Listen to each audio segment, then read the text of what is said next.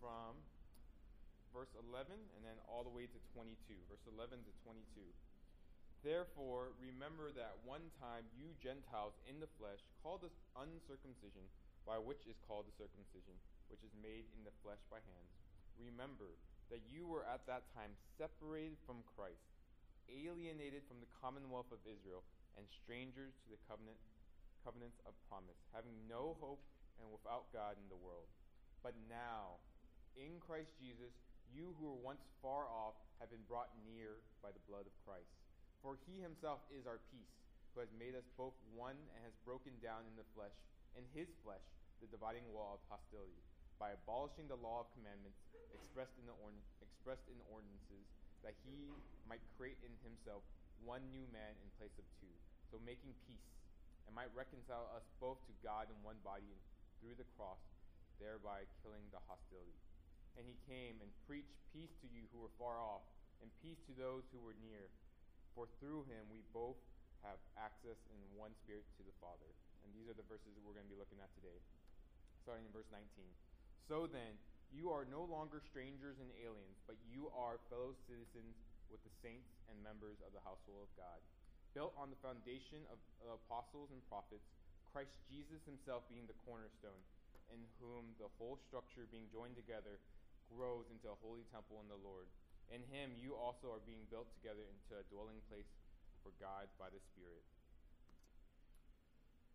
So, these past couple weeks we've been looking at chapter 2, verse 11, and now 19 to 22.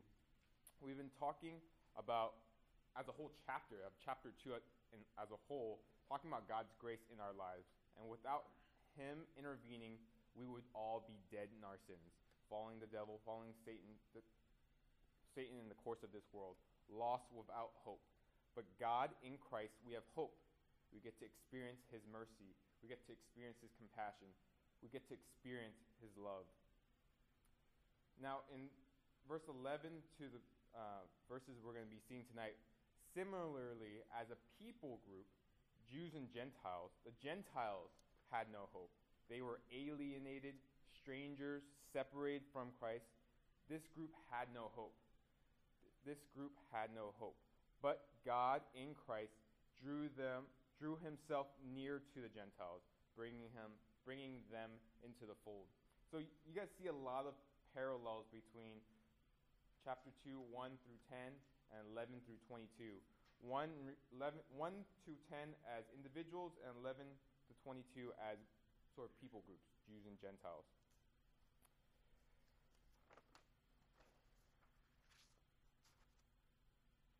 So we've been learning also that there's, again, hope, peace, unity, no more hostility, no more enmity between, between God and the Gentiles. And there's no more distinction between Jews and Gentiles. It's all now one group, one family through the blood of Christ. There's no distinction. All accomplished through one body, through our Lord Jesus Christ. Through his death and resurrection, we are now all one in Christ. And that's sort of all that sort of summary leads up to what we're going to be looking at today in verse 19 to 22. So I've titled this message Christians, Members of God's Church. Christians, members of God's church. And we're going to be looking at four questions. That's sort of the way I like to break down or understand the passage. What is the church? Who makes up the church? How's the church built? And what is the purpose of the church? What is the church? Who makes up the church? How is the church built? And what's the purpose of the church? So, before we even jump into verse 19, I want to talk a little bit about what is the church. What is the church? So, if you guys remember, Teacher Sam was talking about last week how the church wasn't actually created until Pentecost. And we see that in Acts 2. And you see how people heard the word of God and they were convicted in the hearts and they repented and they were being baptized. And then they devoted themselves to the apostles' teaching and fellowship and breaking of bread and prayer. And so you see Christians coming together and building a church around these subjects in regards to teaching, prayer, breaking of bread, and fellowship. So we see the church be built when Pentecost happens in Acts 2. And then the, ter- the term church is a translation of a Greek word having to do with a meeting together or assembly. So again, the church, the word itself is a, a translation of a Greek word talking about meeting together or assembly. And there's sort of confusion, right? Because when you think about church, oftentimes people think about can you guys take a stab at what people might think about or associate church with? God. Okay, there's God. You can associate church with God. Good. What else?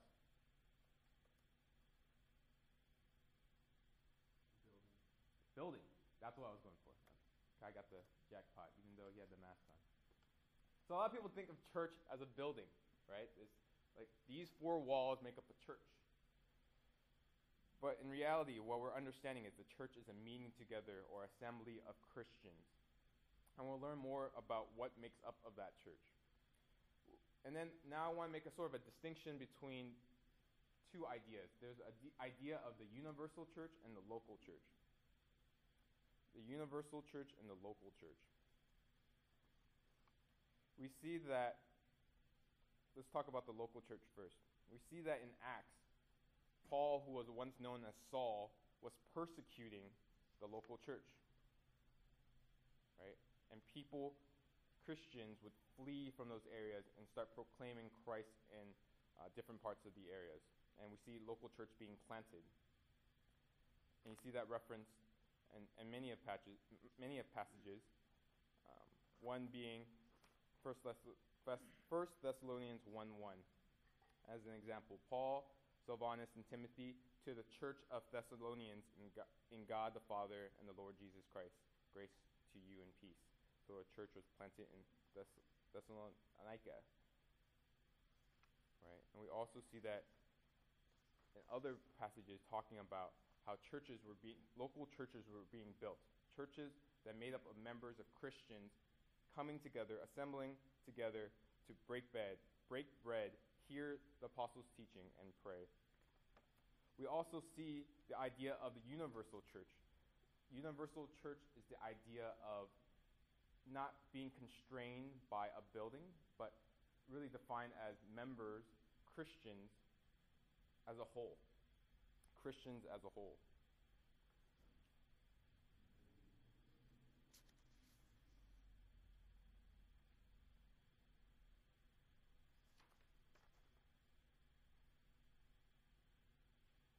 And we see this reference of universal church uh, in passages like Acts 8 3 and Acts 9:31. Acts 8:3 says, "But Saul was ravaging the church, church universal as a whole, and entering house after house." So he's not mentioning the idea of local church, but he's they're referencing here the church as a whole, body of believers, universal. But Saul was ravaging the church and entering house after house. He was dragging off men and women, committing them to prison. Another verse that talks about the idea of universal church, Acts 9:31. So the church throughout all Judea and Galilee and Samaria had peace and was being built up, and walking in the fear of the Lord and the, in the comfort of the Holy Spirit, it multiplied. So there's sort of this idea of the church broken out into the idea of local and universal church. And that sort of helps us in regards to understanding what we're going to be talking about more in today's passage. So we then move on to actually looking at the verse. In verse 19, we see who makes up the church. In verse 19, we see who makes up the church. And again, it says, So then you are no longer strangers and aliens, but you are fellow citizens with the saints and members of the household of God. I think what stands out to me in, in this verse is that he reiterates the point that we are no longer strangers and aliens. If you remember looking at the previous passages, he talks about that quite frequently. Talks about that in verse 11. That one time you were uncircumcision, you were separated from Christ. You were alienated from the commonwealth of Israel and strangers having no hope. You were far off, in verse 13 it says, but you were brought near by Christ the dividing wall of hostility has been broken down, reads in verse 14.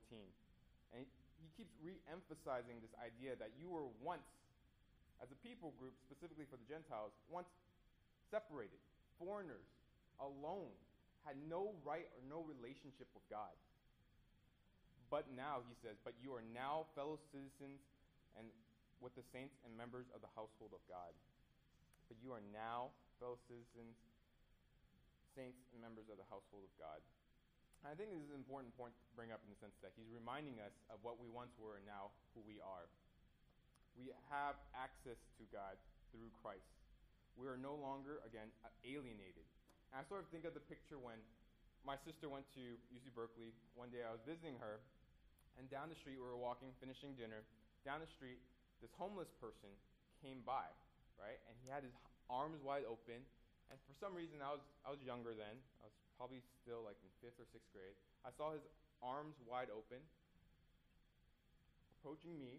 I was like, oh, he wants a hug. So I was approaching him and about to give him a hug. But then my parents, my family were like, what are you doing? And ripped me apart. I was like, what are you doing? Don't you know it's a homeless person? Homeless people, I don't know if you guys have interacted with homeless people, right? But they smell, right? Why? Because they don't have restrooms or they can't take clean showers.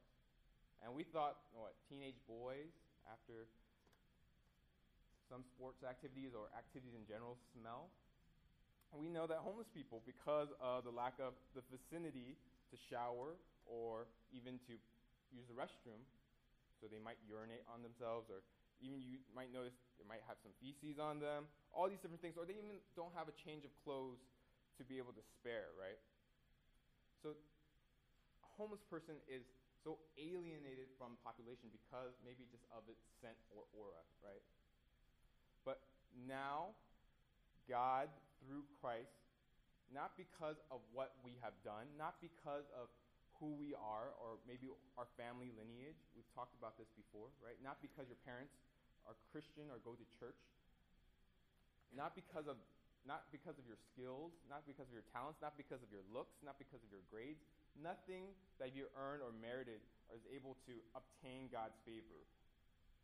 But we read in the passages we've seen before, he was the one who came. He was the one who drew near to us, even though we were so vile in our sin. We were enemies with God because of our actions, because we disobeyed, because we didn't want any part of God. And yet He drew near to us so that we can have faith in Christ, so that we can believe, we can have access to God.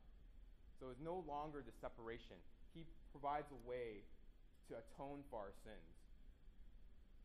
And by doing that, by accepting that, accepting Christ into our lives, by having faith in Him, and by repenting of our sins, we can have access. We can be fellow citizens.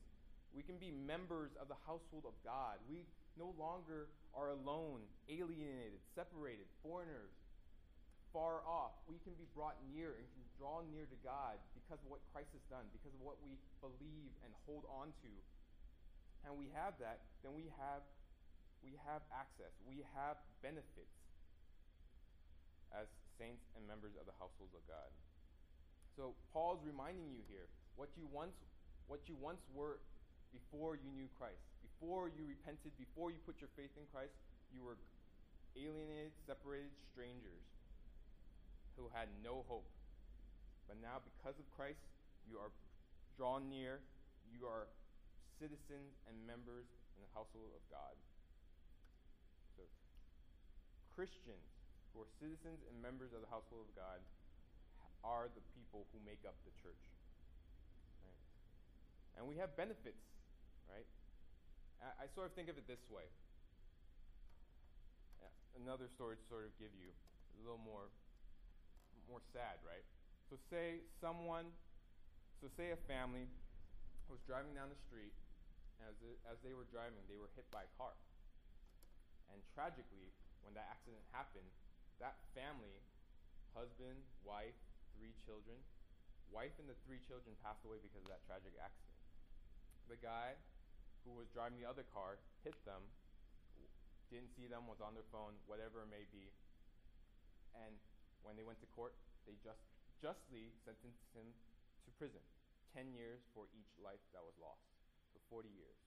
So think about it this way that person who's now in jail after committing that, that accident or that crash into the other car is in jail for 40 years now, right? Serving the punishment that he rightly deserves. And as that 40 year comes, 40 years come, he finally gets to be free from his punishment, right? 40 years is up, he gets free.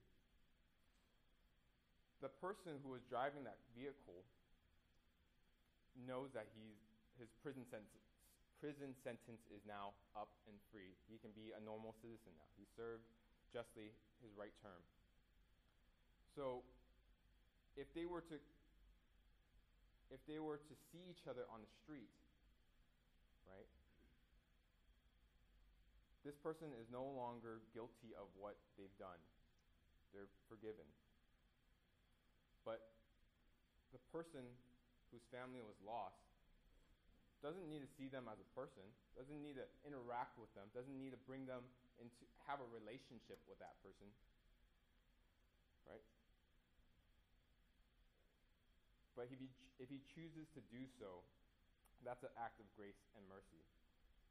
And so, so I'm sort of telling that story in the sense that we can be forgiven, and that's great. We can be forgiven of our sins, but it's even more, even better that we get to have access. We are brought in, and we have membership into the household of God.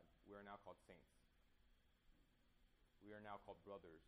We now have a father in, in our Lord and our God.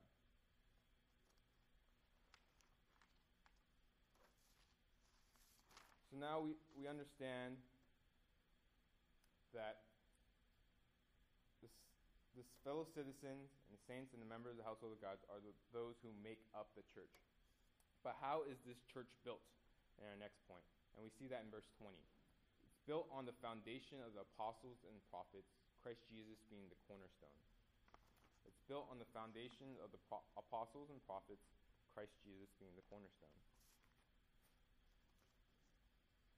So we see that the term apostles and prophets are the foundations of this household of God, of this church.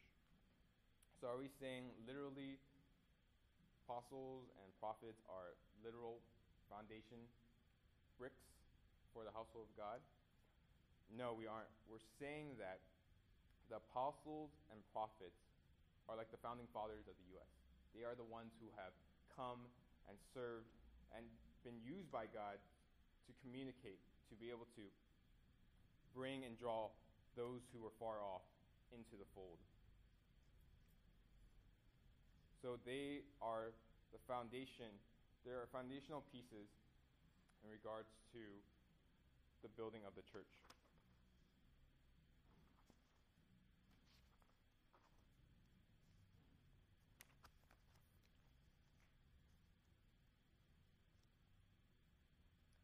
Regards to the definition or sort of the understanding of between the apostle and prophets, there is a distinction between the two, uh, but at the same time, you see them being used for similar purposes.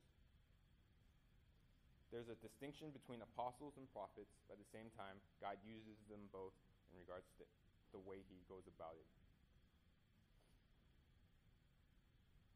In regards to the apostles, Apostles were the ones who were sent out on missions and fully delegated with authority by Christ Jesus to minister and to witness his res- and, they were ministers and witnesses of his resurrection.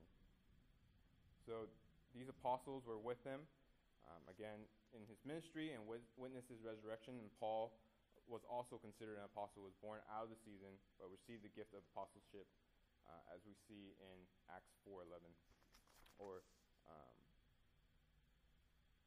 in, in the New Testament.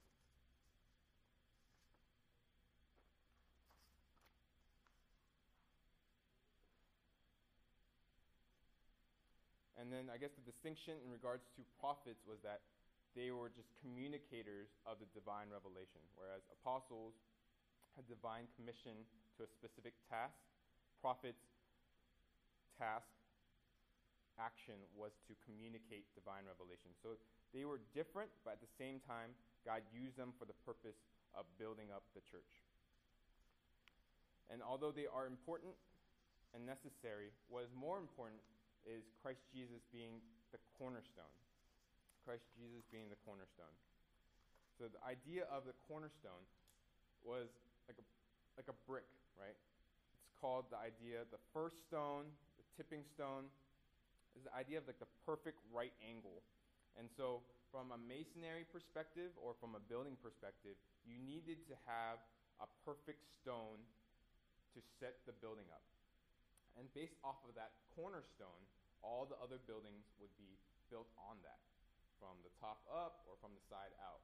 And so if you did not have a good and right cornerstone, then things would deviate. Things would steer away. Things would not be straight anymore. And it would ultimately ruin the building. So I don't know if you guys have experienced arts and crafts.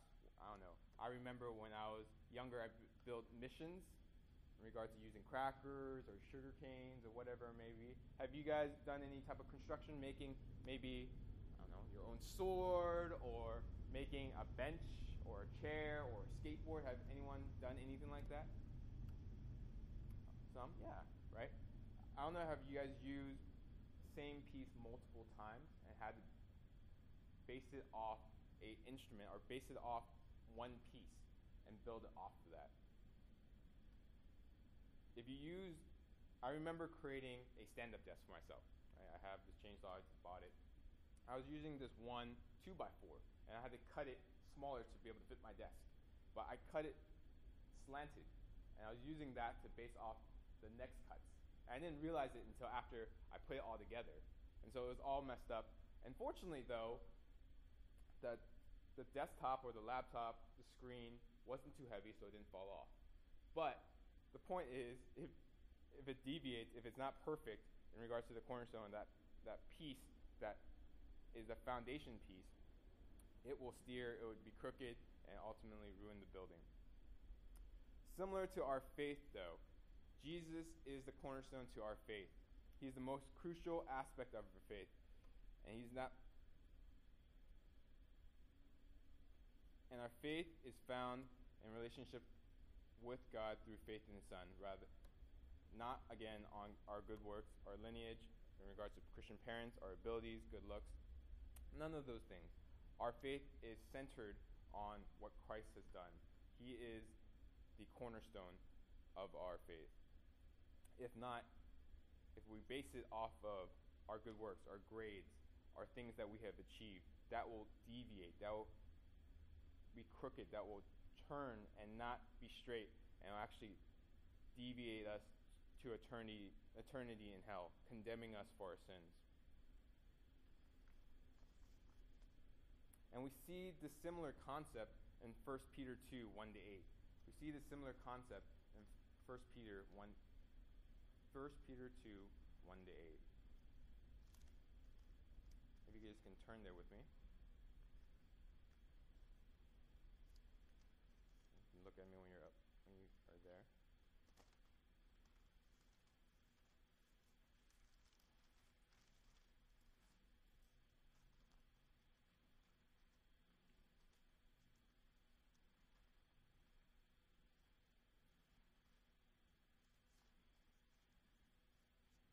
1 Peter 1 to 8. 1 Peter 2 1 to 8. I'll read it for us. It's a similar concept. So put away all malice and all deceit, and hypocrisy and envy and all slander. Like newborn infants, long for the pure spiritual milk, that by it you may grow up into salvation, if indeed you have tasted that the Lord is good.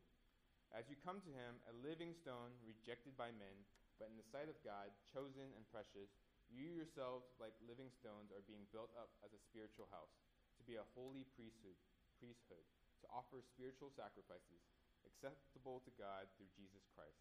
For it stands in Scripture Behold, I am laying in Zion a stone, a cornerstone chosen and precious, and whoever believes in him will not be put to shame. So the honor is for you who believe. But for those who do not believe, The stone that the builders rejected has become the cornerstone, a stone of stumbling and a rock of offense.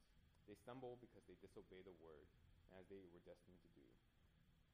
So we see the similar concept in 1 Peter 1 2, in that Christ Jesus is the perfect cornerstone. And yet we see in the past, and even we see now, that even though we understand that we read the Bible, we see that Christ fulfilled completely God's commands without any sin. Yet people still reject him for a multitude of reasons.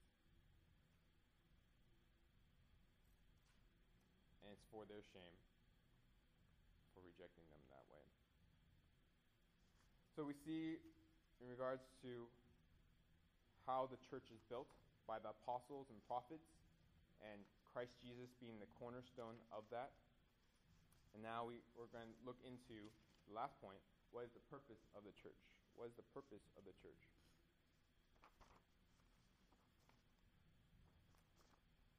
And we see that in the last last verse in verse 22.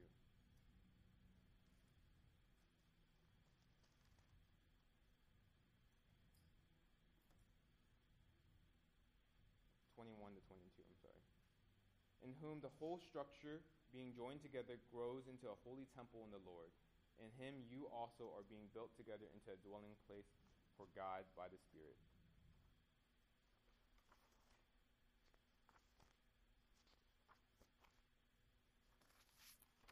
So we see that the purpose of the church is to be holy. The purpose of the church is to be a dwelling place for God. And the purpose of the church is for us to sacrifice, and, and our sacrifice is a worship towards God. So we see in verse 21 that the church, being members, being Christians who make up the church,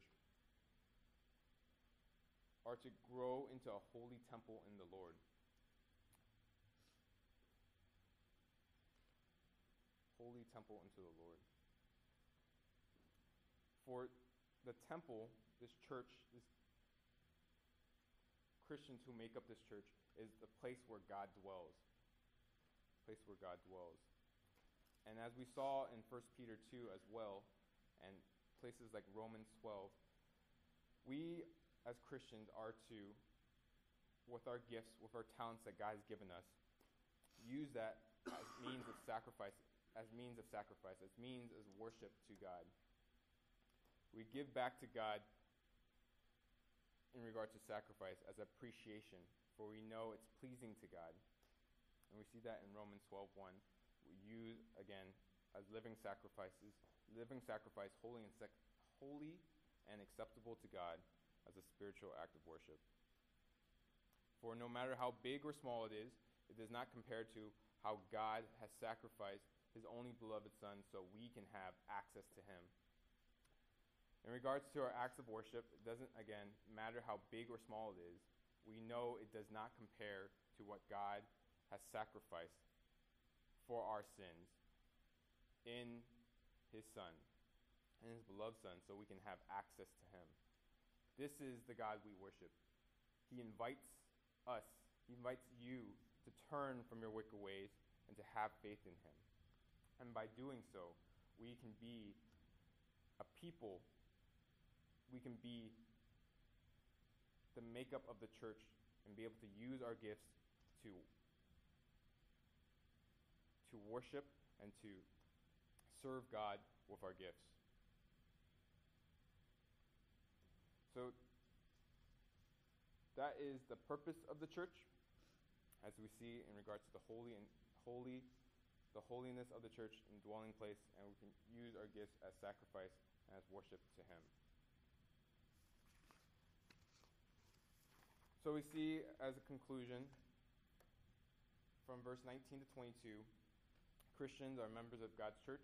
We understood what the church, what is the church, who makes up the church, and how the church is built, and what the church's purpose is.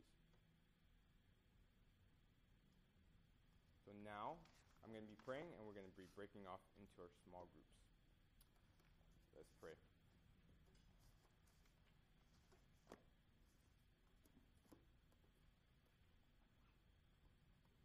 Heavenly Father God, Father, thank you, Father, thank you for your word. Thank you for